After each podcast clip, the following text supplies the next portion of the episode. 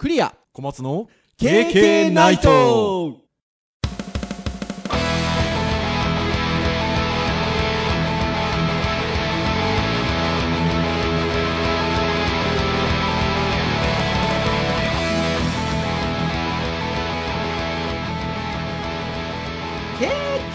ナイト。ノリがあるな。はい。ということで第432回432の回の配信でございます。お届けをいたしますのはクリアと。はい小松です。どうぞよろしくお願いいたします。はいよろしくお願いいたします。はいということで今小松先生から勢いあるなということでお話がありましたがいつも夜中に撮ってんですよね。そうですね。その日のは仕事終わりというかにこうもう大人な雰囲気でね よくいやそうですね。撮ってるんですけど今日朝なんですよ。はい、はいしかもあのいもっと言うなら配信日の朝、はい。ね。まあ、この時期なんでもうちょっとお仕事がまあある程度は一段落。はい。ということでちょっと逆に言うとあのいつもちょっと撮ってるぐらいの夜が僕の都合でちょっと忙しくてっていうのがあって小松先生に「すいません」っつって「なんとかならんですかね?」って言ったら「じゃあ当日の朝しますか?」っていうので。なんですけどもうこのね一日に一日の最初にこれやってますから。まあまあ、まあ、めちゃめちゃ声が元気。まあね夜じゃないからね近所もねあんまり気にしなくてそう気にしなくていいすですしね。はいいや本当そういうところで。あの今日がねあの年内最後の配信会ということで。ねはい。これ言い方ちゃんと言わないと最終回みたいに聞こえちゃうんでね。まあまあまあまあまあ。そう。年内年内。最後の配信はい会ということでございまして。はい、えーまあ明るくいけるんじゃなかろうかと、はい、いうところでございますけれども。小松先生。はい。サンタ。来ましたか？来ました来ました。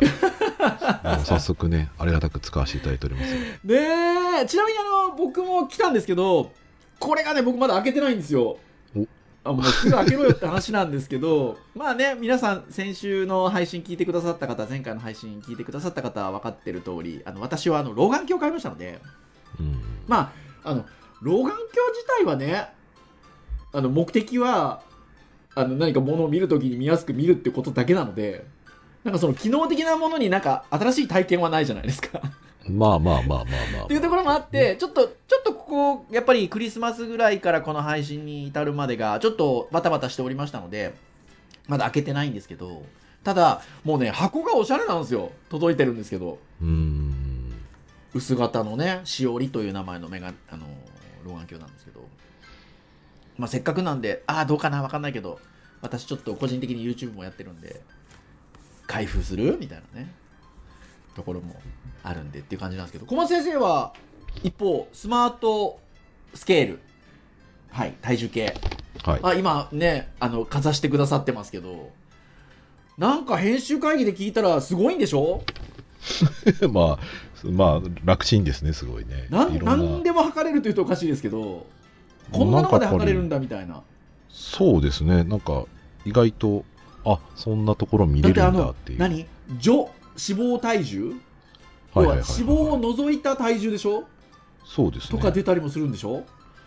そう、だから、ちょっと、ちょっとどうなんだろうって気はしますけどね。うん。筋肉量の体あ量？僕なんか筋肉量62キロ非常に良いって書いてありますけど。おー！最近歩いてるから筋肉ちょっとついてんじゃないですか？まあっていうかね多分ね力士的な感じだと思うんですよね。割と体重を支えているのではい。まあ足とかねそういったところに関してはそこそこやっぱり肉がつくと。あなないと動けないあー、まあまあまあまあね。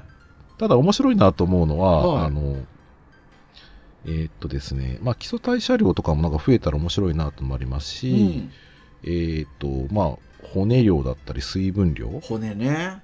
はい。うんであとね、栗先生がなかなか反応良かったのは、内脂肪、あ内臓脂肪か。内臓脂肪の率でしょ？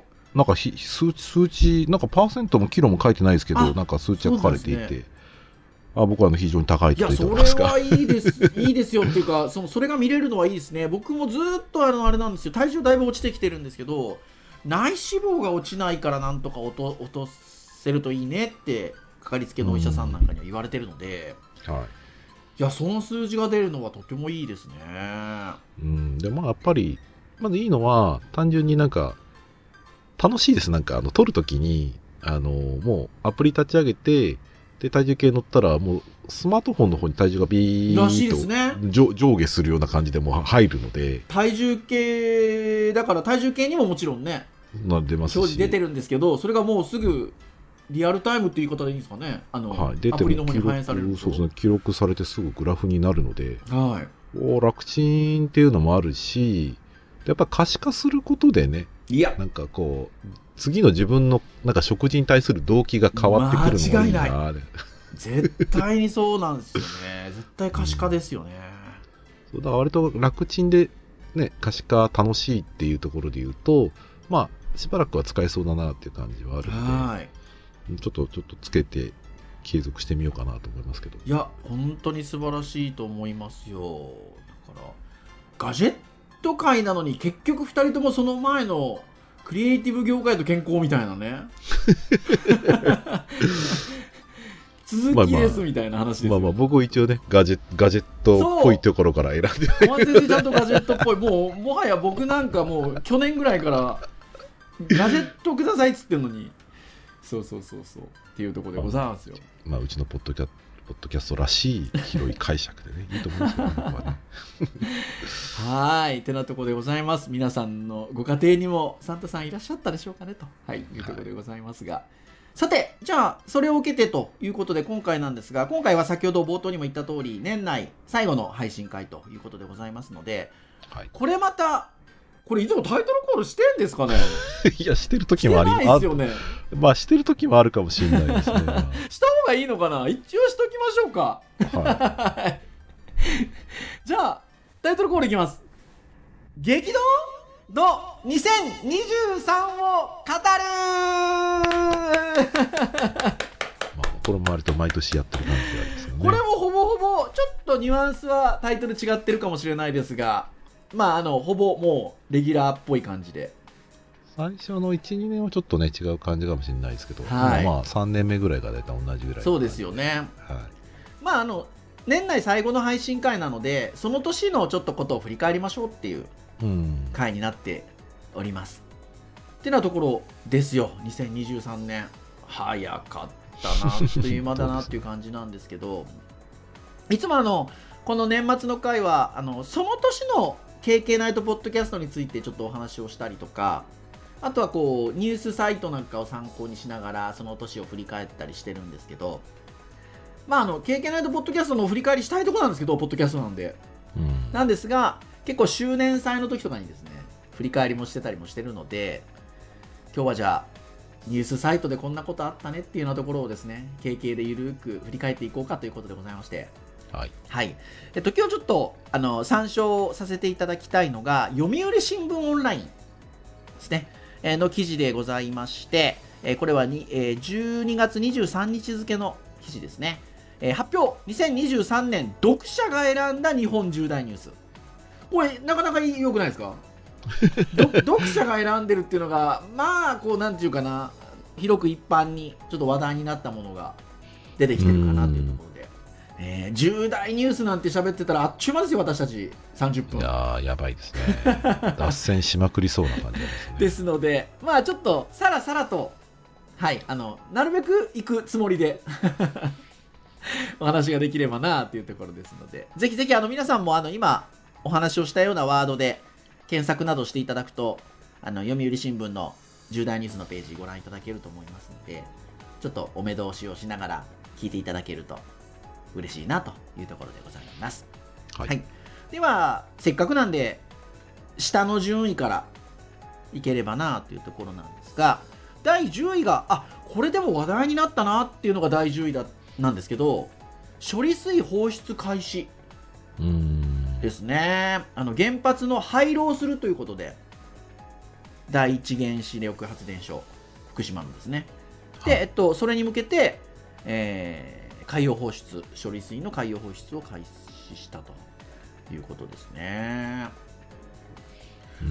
まあこれ確かに話題になりましたしあのどっちかっていうと多分まあまあまあもちろん日本国内でもねあの賛否はあるでしょうからっていう感じですけど海外からのね、うん反応がねあの大きかたやっぱり当然ね、ううん。海なんでねうんちょっと大きかったかなっていうのもありますねうん。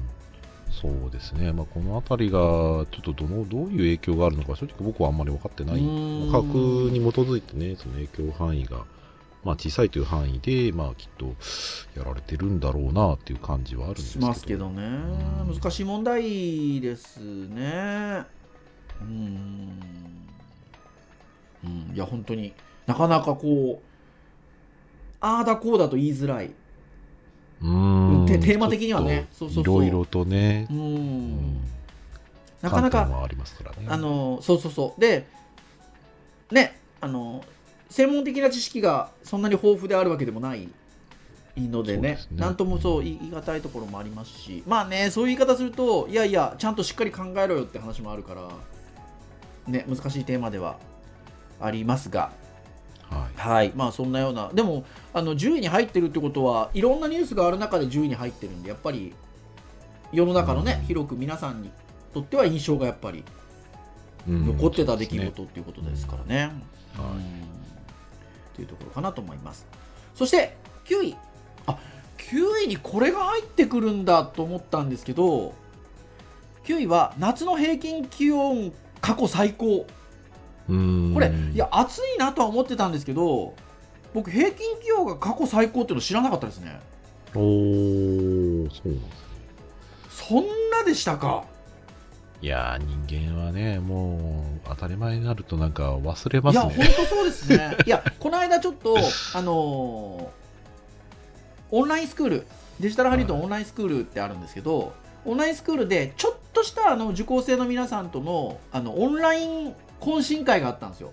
はいはいはいはいはいで、その時にあのグループワークみたいな感じで、参加してくださった方をいくつかのグループに分けて、今年の漢字をデザインしてみましょうっていうワークショップっぽいことを、オンラインなのにやったんですよ。さすがデジタルハリウッド。まあまあまあまあまあ 素晴らしいですけどでその時にあの、まあ、僕以外にも先生とかスタッフが参加してたんでそのグループに1人ついてどっかのグループに1人ついてちょっとあのファシリテーションでもないですけどやった時に僕があのちょっとついついたグループが「暖」っていう字を選んだんですよ。暖かい。はいはいはいはいはいはいでそれが、えっと、夏がもう暑かったのと冬も暖冬って言われてるのと、でも受講生の皆さんなんで今学んでる人が多かったので、はい。これからでもあったかい気持ちで先々迎えられるようにっていうことでいやーいいオチです「ね。そうダーン」っていう文字選んだんですけどその時だから言ってたんですよね。夏が暑かったって。うん。でもなんかえ過去平均気温が最高なんて僕知らなかったですね。うーん。そうですね。平均平均ってやっぱり言われるとああそうか。まあ確かに暑かったよな。なんか35度以上の日がたくさんあったよなっていうのはイメージはありましたけど。うん。あとはなんか、うん、なんか秋に秋がね。なんかね。下がんなかったですよね。ずっと暑かったですよね。うん。暑かったっていうか寒くならなかったって感じかな。なんか10月11月で T シャツを着た日が何日あかあった気がこすこ見るとるなみたいな。だって秋も9月から11月の秋も平均気温統計開始以降最高記録ですもん。だから極端になんか寒くなった瞬間がなんかすごく極端だったね、ドーンってきましたよね。急に寒くなりましたもんね、でも多分例年に比べると暖冬予報でしょおそらくらしいですね。おねえ正月暖冬だって聞いてますうね。っていうところなのでいや猛暑日の日数全国38地点で最多ですもんね 過去126年間で6月から8月にかけての気温最高だったっていう、いやーすごい出てますね。すごいですね。何度かあとポッドキャストでも言ってるかもしれないんですけどなんかやっぱもう気候がちょっと変わってきてるなって感じがしてんもう夏に大体スコールっぽいのが降るんですよ。まあまあまあそうですね。ねえ。なんかちょっともうなんか亜熱帯気候的じゃないみたいな。うん。感じになってきてますよね。他のね、ページ僕見てるんですけど、はい。平年と比べて1.76度高くて、統計で最も高かった2010年の1.08を大きく上回った。1度上回ったんだすごいな。すごいですね。1度上回ってすごいですね。これは6月から8月の話なんですけど、ああだまあだいぶ変わっ強烈だったんいだな。やー強烈だったんですね。うんそっか。でこれもあるから野菜とかもねちょっと上がりましたもんね値段ね。ああそうですね。書いてありますけどやっぱ不作で野菜などの価格が高騰と。まあねあのちょっとロシアとウクライナとかだったりの影響もあるから総じてなんか何でも物高くなってますけどはい。まあそそこに来てこういう野菜とかもねこういう猛暑の関係で高くなってるっていうのもあるんですね。はうーん。ということで、まあ、9位は夏の平均気温過去最高というところでございました。いはい。そして8位ですよ。これは今年象徴してるけどもう編集会議の時に僕言ったんですけどなんならちょっと忘れてました。うーん。ビッグモーター不正請求。8位ですよ、これは話題になりましたね。そうですね、まあ、保険金の不正請求っていうところもそうだし、なんか割とこう、組織における仕事の仕方みたいなのがそうですよ。むちゃくちゃな感じがやっぱあったのが、それが成り立つ会社ってすごいなと思って。すごいですよね。でまあここに関連する最近の話題で言うとダイハツさんですよ。あねえ。今大変なことになってますよね。ー、出荷停止ですからね。ねあそうなんです、ね、出荷停止ですよ。あの ほらあのいわゆる衝突実実験とか全部虚偽の。あー。やってんですよ。はいはいはいはい、もう全部だ工場も止まってるし。でダイハツさんだから OEM も全部ダメなんですよ。あだからトヨタとかー三菱とかの車も軒並み止まっててもうあれ大さ大問題ですよ今。そう本当だ。調べたら。そう。でこ34年も不正してた。ってそう。でやっぱここがこ共通してるのはビッグモーター。やっぱいわゆるいわゆるもうブラックですよ。うーん。これはねっていう感じですよ。いやーね、我々軽くこうね、ちょっとしたことで、ああ、ブラック企業だねみたいな軽く言うけど、あれはあれで、まあ、なんかね、警鐘を自分たちで鳴らしてる感じだけど、ここまで真のね、ブラック企業の話を聞くと、いやー、本当にそれでね、やっぱりこう人生変わっちゃった人とかいるだろうなと思うと、胸が痛い感じはしますけど本当そうっすよね。だからビッグモーターももちろん中古販売最大手でだったでしょ、ダイハツなんかもね、まあ、し老舗っちゃ老舗のメーカーさんですからね。うん。そうか、確かにね。本当に。いやそうですよ。だからはまあビッグモーターさんに関してはねわざとこう石でガンガンやったとかねうん。なんかいろんな話もありましたけど。そこもでもだからノルマノルマみたいな話もあるでしょう。い。う。うん。でねまああの損保の方にも行きましたもんね。損保ジャパンの方の話にもあーそうですね。発生しましたからね。は取引してて分かってなかったんかいみたいな話で。いやー本当にもうこう言われるともう本当今年のって感じですけどでもなんか半ば忘れてましたよ。い、うん。うん。そうですね、その後のやっぱり報道は特にやっぱり継続してね、ほまあ、掘り下げた時は掘り下げたけど、うん。その後はまあまあ改善しようとしてるのかわかんないですけど、ね特にねあ続いての報道はないですからね。えうちの近所にあるんですけど一軒ビッグモーターさん。はい。あのやまだ営業されてますよ、ううん。ん、あだだあれ話題になりましたよ。あのうちの近所のやっとこ街路樹。ああ、はいはいはいはいはい、ないんですよそはい。こもやっぱ。あー。前。うんだからねあここれちょリスナーの人が分かんないかもしれない。ちょっと除草剤を見やすくするために除草剤をまいうん。強く巻いてたんじゃないかっていう話があって。ででしかも会社の前だから、なんかその、公共そうの、公共の場所だしね。であの僕の近所のビッグモーターさんは確かにずっと街路樹あってそこだけうんうん。なってますね。だから、まあ、どうなのかなっていうところではありますがはい。そんなビッグモーターさん8位で、はい、ございました。はい。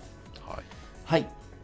では7位というところなんです。がこれもまあ今年象徴的っちゃ象徴的ですね。そうですね、うん話題にはとっても、あのうん話題というかこれに関しての直接的な話題というよりはあれなんですけど、まあ、7位は新型コロナ5類移行うん。ということで、はい。えーまあ、季節性インフルエンザと同じ5類に引き下げられたということですね。まあ、3年余り続いたコロナ対策は平時の体制に切り替わったということで、はい、マスク着用、3密回避などこれまでの暮らしを一変させたコロナ禍が区切りを迎えたということで感染者の全数把握も終わっているということですね。ですので、まあ、あの今僕がなんか言い方言い方言ったのはもうコロナ禍がだいぶ明けましたね緩くなりましたねって言い方はよく普段からするかなとうん思うんですけど、まあもうその象徴的なっていうんでしょうかね5類に移行したとそうですね、その感染者のグラフをここ2、3年見てたけども、本当にここ半年ぐらいは見なくなりましたそうですよね。まあ、このあのうん5類に移行したのが5月8日ということですので、まあ、半年ちょっとか経つということですので、本当見なくなりましたね。うん、そうですね。それでやっぱりあと、人が集まる、ね、ところに自分がいたりとか、うん。テレビで人がね、観覧客がたくさんいるような状況を見ると、ああ、なんか戻ってきたんだなと、はい。あの時は本当にこう、大変だったんだなっていういや、本当そうですね。ね。だから、うん。あれも減りましたよね。えっと、こう、入り口とかのアルコール、もう場合によっては外してあるところ。も、ろ未だにあるところももちろんありますけど。まあもちろんありますけど、そうですね。うん、身近なところで言うと、ね。身近なところで言うとあのデジタルハリウッド大学っていうのがあのソラシティっていう大きなビルの中に入ってるんですけどそのビルの入り口のところにあったやつはもうなくなってますね。ああ、うん確かになかった。ないです、はいないです。なかななかったりとか。まああの僕す暮らしてる近所のお店でもあのもうあのお店の入り口自体には置いてなかったりするとこもちらほらとうん。感じですね。あと圧倒的にやっぱマスクしてる人が少ないですね。うん。うん。そうですね。まあでも我々もね、大学の授業そのものはもう割と対面が増えたっていうところがはい。普通になってきたっていうところもあるので、まあ少しずつそのコミュニケーションの取り方がね、あの、ん。変わってきてるなっていうところと、この間ね、あ先週ちょっと合同で発表会があって、あそうそうそうそう。うん。その時に僕学生叱っちゃったんですけど、あそうですよ。あの人が喋ってる時に学生を喋ったりとか準備したりとかスマホとか見ててだ悪気なくやってるところでやっぱそのリモートでの授業を受けるっていうのが当たり前になってたんだなっていうのをすごく実感うんしたんですよ逆に、うん。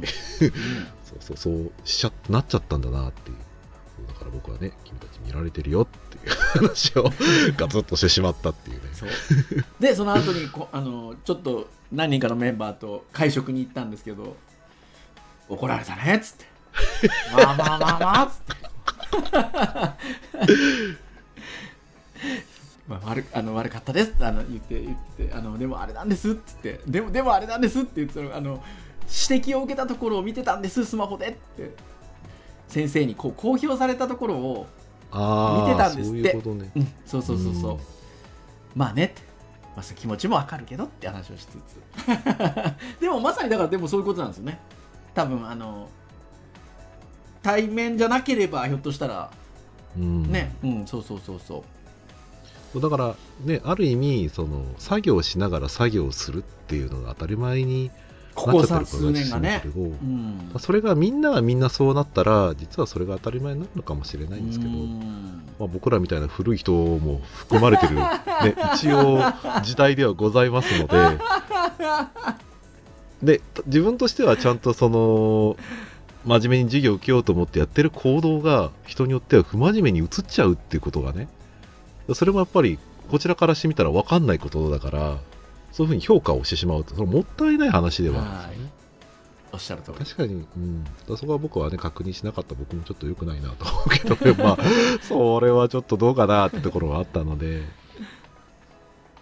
まあちょっとそんなこともございましたが、まあまあそんなことがありましたよ。と、でも逆にでもコロナ明けたからそういう話ができてるっていうところでもあるうので、んまあまあちょっとそういうふうなことを思いましたね。はなんかでもあのコロナが明けたというか、まあ、5類に移行して明けたっていう感覚で言うとまあね本当これまでちょっと旅行とかっていうのが行きづらかったりとかうん。してたの、で、はい。あのそこら辺はねなんか、ね。まあ、皆さん、うん。あのこれまでのちょっとこう我慢していらしたものをあのあんまり羽目を外しすぎない形で、うん。はい、あの楽しんでいただくと。僕も一応予定としてはちょっと3月にあの旅行に行く予定がもう立っておりまして。おー。もうあのここのポッドキャスト上だけで言いますけど 沖縄に。あいいですね、はい。沖縄に行く予定が、はい、立っております。っていうのがね、まあ、こういう話するとあれなんですけど僕お父方のおじいちゃん沖縄戦で亡くなってるんですよ。あそうなんです、ね、そうなんです。であのお墓があるんですよね。お墓っていうかその平和のなんだっけ。ああはいはいはいはい。で名前が全部書いてあるんですってはいはいはいで僕、ね。人生に一度だけ沖縄行ったことあるんですけど、はい、その頃はあのそういうのがあるって知らなくてうーん。なのでちょっとそのお名前を見名前を見に行きたいなと。いうのがあって実はもうね、20年のなあ6月に行く予定だったんですよ。ああコロそれがそう今この話につながるんですけどコロナ、ね。コロナでダメになっちゃったんですよ。うん。でちょっと今度3月にっていう感じですよですのでまあなんか本当にそそそういう深刻な 深刻でもないですけどうん。話じゃなくてもなんかねせっかくなんで本当皆さんいろいろ、うん、取り戻してもらいたいなと。もうぜひ無理な仕事を詰め込む形にならないような調整をしてい3 月なんてね危ないですよね。た 危ないなでもまあ大学がちょうど3月はねやってないんでねっていうのはあるんですけど。はい。はいってな7位でございました。はい、じゃあ6位で。6位なんですけど、闇バイトルフィ逮捕。これもありましたね。いましたね。結構テレビにも出てましたね。いまだに割とでもまた再逮捕再逮捕みたいな感じで時々ニュースが入ってくるので、うん。まああのそれぐらい大きな事件は事件だったんだなというところで。うんそうですね。ねえだしコロナより上に来てますからね。だから皆さんの印象としてはね、はい残ってるっていうところでしょうか、はい。まあ、フィリピンから、えっと、特殊詐欺をグループで、ね。うんうん。働いてたというところですよね。指示をしてたっていうことなんですが。これあの単純に僕ちょっとあんまそこまで詳しくないんで単純な疑問なんですけどなんかワンピースが好きなんですかね？ああまあそうまあいい迷惑でしょうけどねきっとね。え っところでは、まあちょっとまあルフィといえば僕はちょっとね最近ネットフリックス入ったんでちょっとあ見ようかなと思ってますけどね。入りました？ました。やまだ見てないです。本当ですか？まだライトハウスしか見てないです。あ あライトハウスでも面白いでしょ？ライトハウスにもう2回見ました。そうでしょ？ライトハウスめちゃくちゃ面白いですよね。まあ、今年のねあのトップ10にはないですけど、はい。僕なりのああのいいいいコンテンツを作ってくれてありがとうっていう。いいコンテンツですよ。でもうあのぜひあれも見てくださいね。プルートもねああそうですね。ははい。そうそうそう、はいってな感じですけどいややっぱねあのちょうど実は編集会議でまあ今日って限らずなんか何週間か前の話でしてたんですけど今ね特殊詐欺もちょっと巧妙になってきてるというかああそうですね。ねえ、はい。ことがあるみたいで小松先生から聞いた特殊詐欺の手法がもう震え上がったんですけど。そうですね。あの自分が出し子になるかもしれないっていうなんか今やり方がね、はい。まあ、結局あのーね必要なので言うとどこに振り込ませるかって口座が必要なんですけど、うん。もう口座に関してはやっぱりもう結構厳重に作る方もね身分証明が必要だし、はい。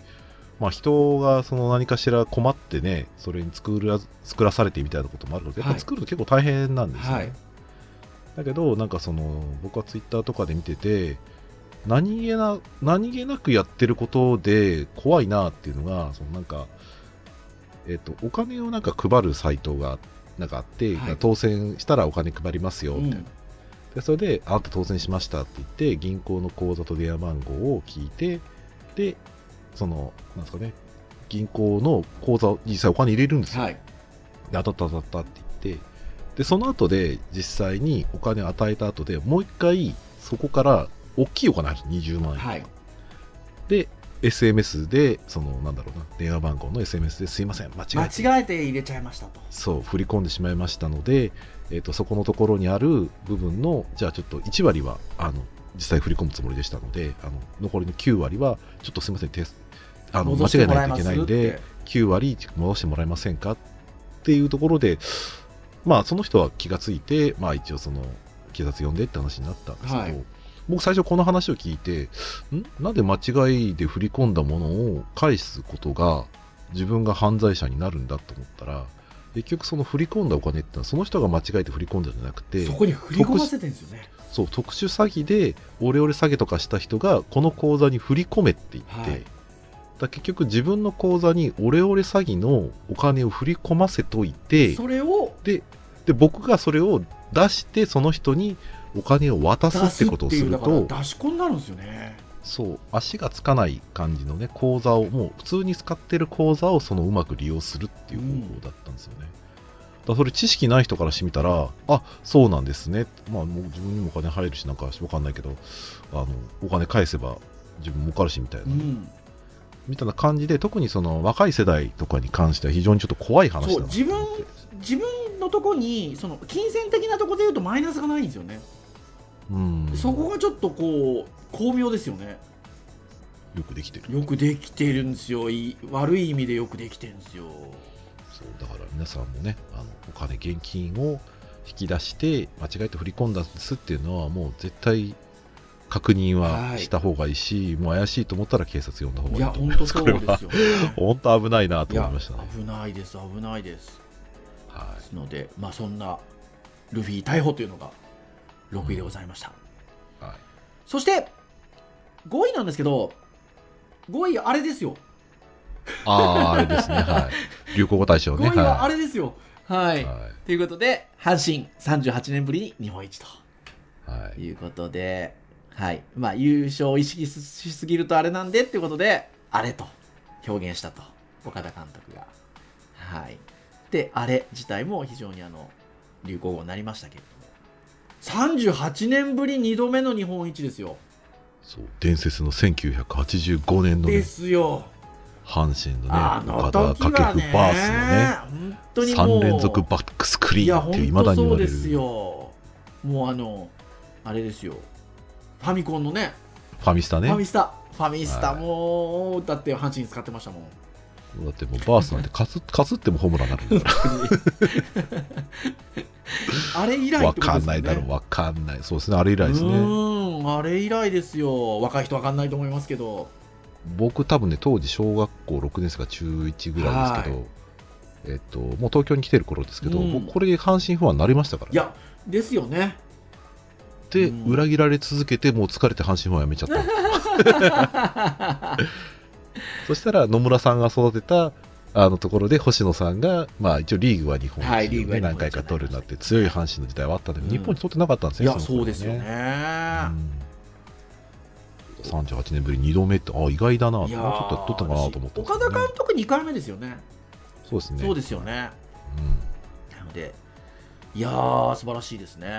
はい。うんあんまりあれなんですかねどうなんですかね道頓堀飛び込んだりみたいな話ってそんなに聞こえてこなかったですけど多分やってましたよね、やったのはやったあやってたやってたんですね危ないんで気をつけてください皆さんはいはということで、はい、5位は阪神の優勝でございました。いはいそして4位なんですが、ああ、これそうかっていう感じなんですけど、はい藤井竜王ですよ、はい史上初八冠、発汗すごかったですねすごいですよね。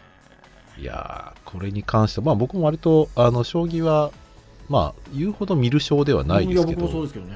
まあ、記事とかを追ってたりとか、うん。ナンバー買ってその藤井さんとかね記事とか読んで面白いなと思って見たりはしてたので,、で何がかわいそうかっていうと、うん。あの竜王のお仕事っていうね、はい。その将棋の漫画描いてる方が、漫画かな本かな?うん。小説かわかんないわかんないですけど、ライトノベルかな?どっちどっちだっけな?わかんないけど、あの結局普通に藤井聡太さんのようなエピソード書くと嘘っぽくなっちゃうんですよああ、なるほど。そうだから漫画みたいなことされちゃうと本当そうですね。現実が困るっていうはいすごい不思議な感じになっちゃったんですよいやーすごい。で、僕らの世代で言うと、はい羽生さんを超える人が出てくるって思ってなくなかったですか？まあまあそうですね。少なくともまあね、ご存命のうちにまあ超える人はいないぐらいな感じの勢いでしたからうんねで。したけどこんなことになるんねっていう。まあまあ時代もね、人も違えどっていうところで、うん。なかなか一概に比較はしづらい部分ははい。ありますけど、今のでも仕組みで八冠取るのは、い異常だとしか言いようね。と取れないですよ、普通うんだよね。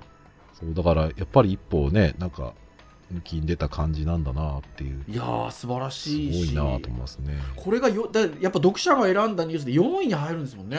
だから。ううんん、そうですね。いや素まあまあまあまあ、しそうですね。新聞、新聞関係やっぱスポンサーになってますしうね。ん。っていうところで藤井さん。はい素晴らしい、はい。はい、ですね。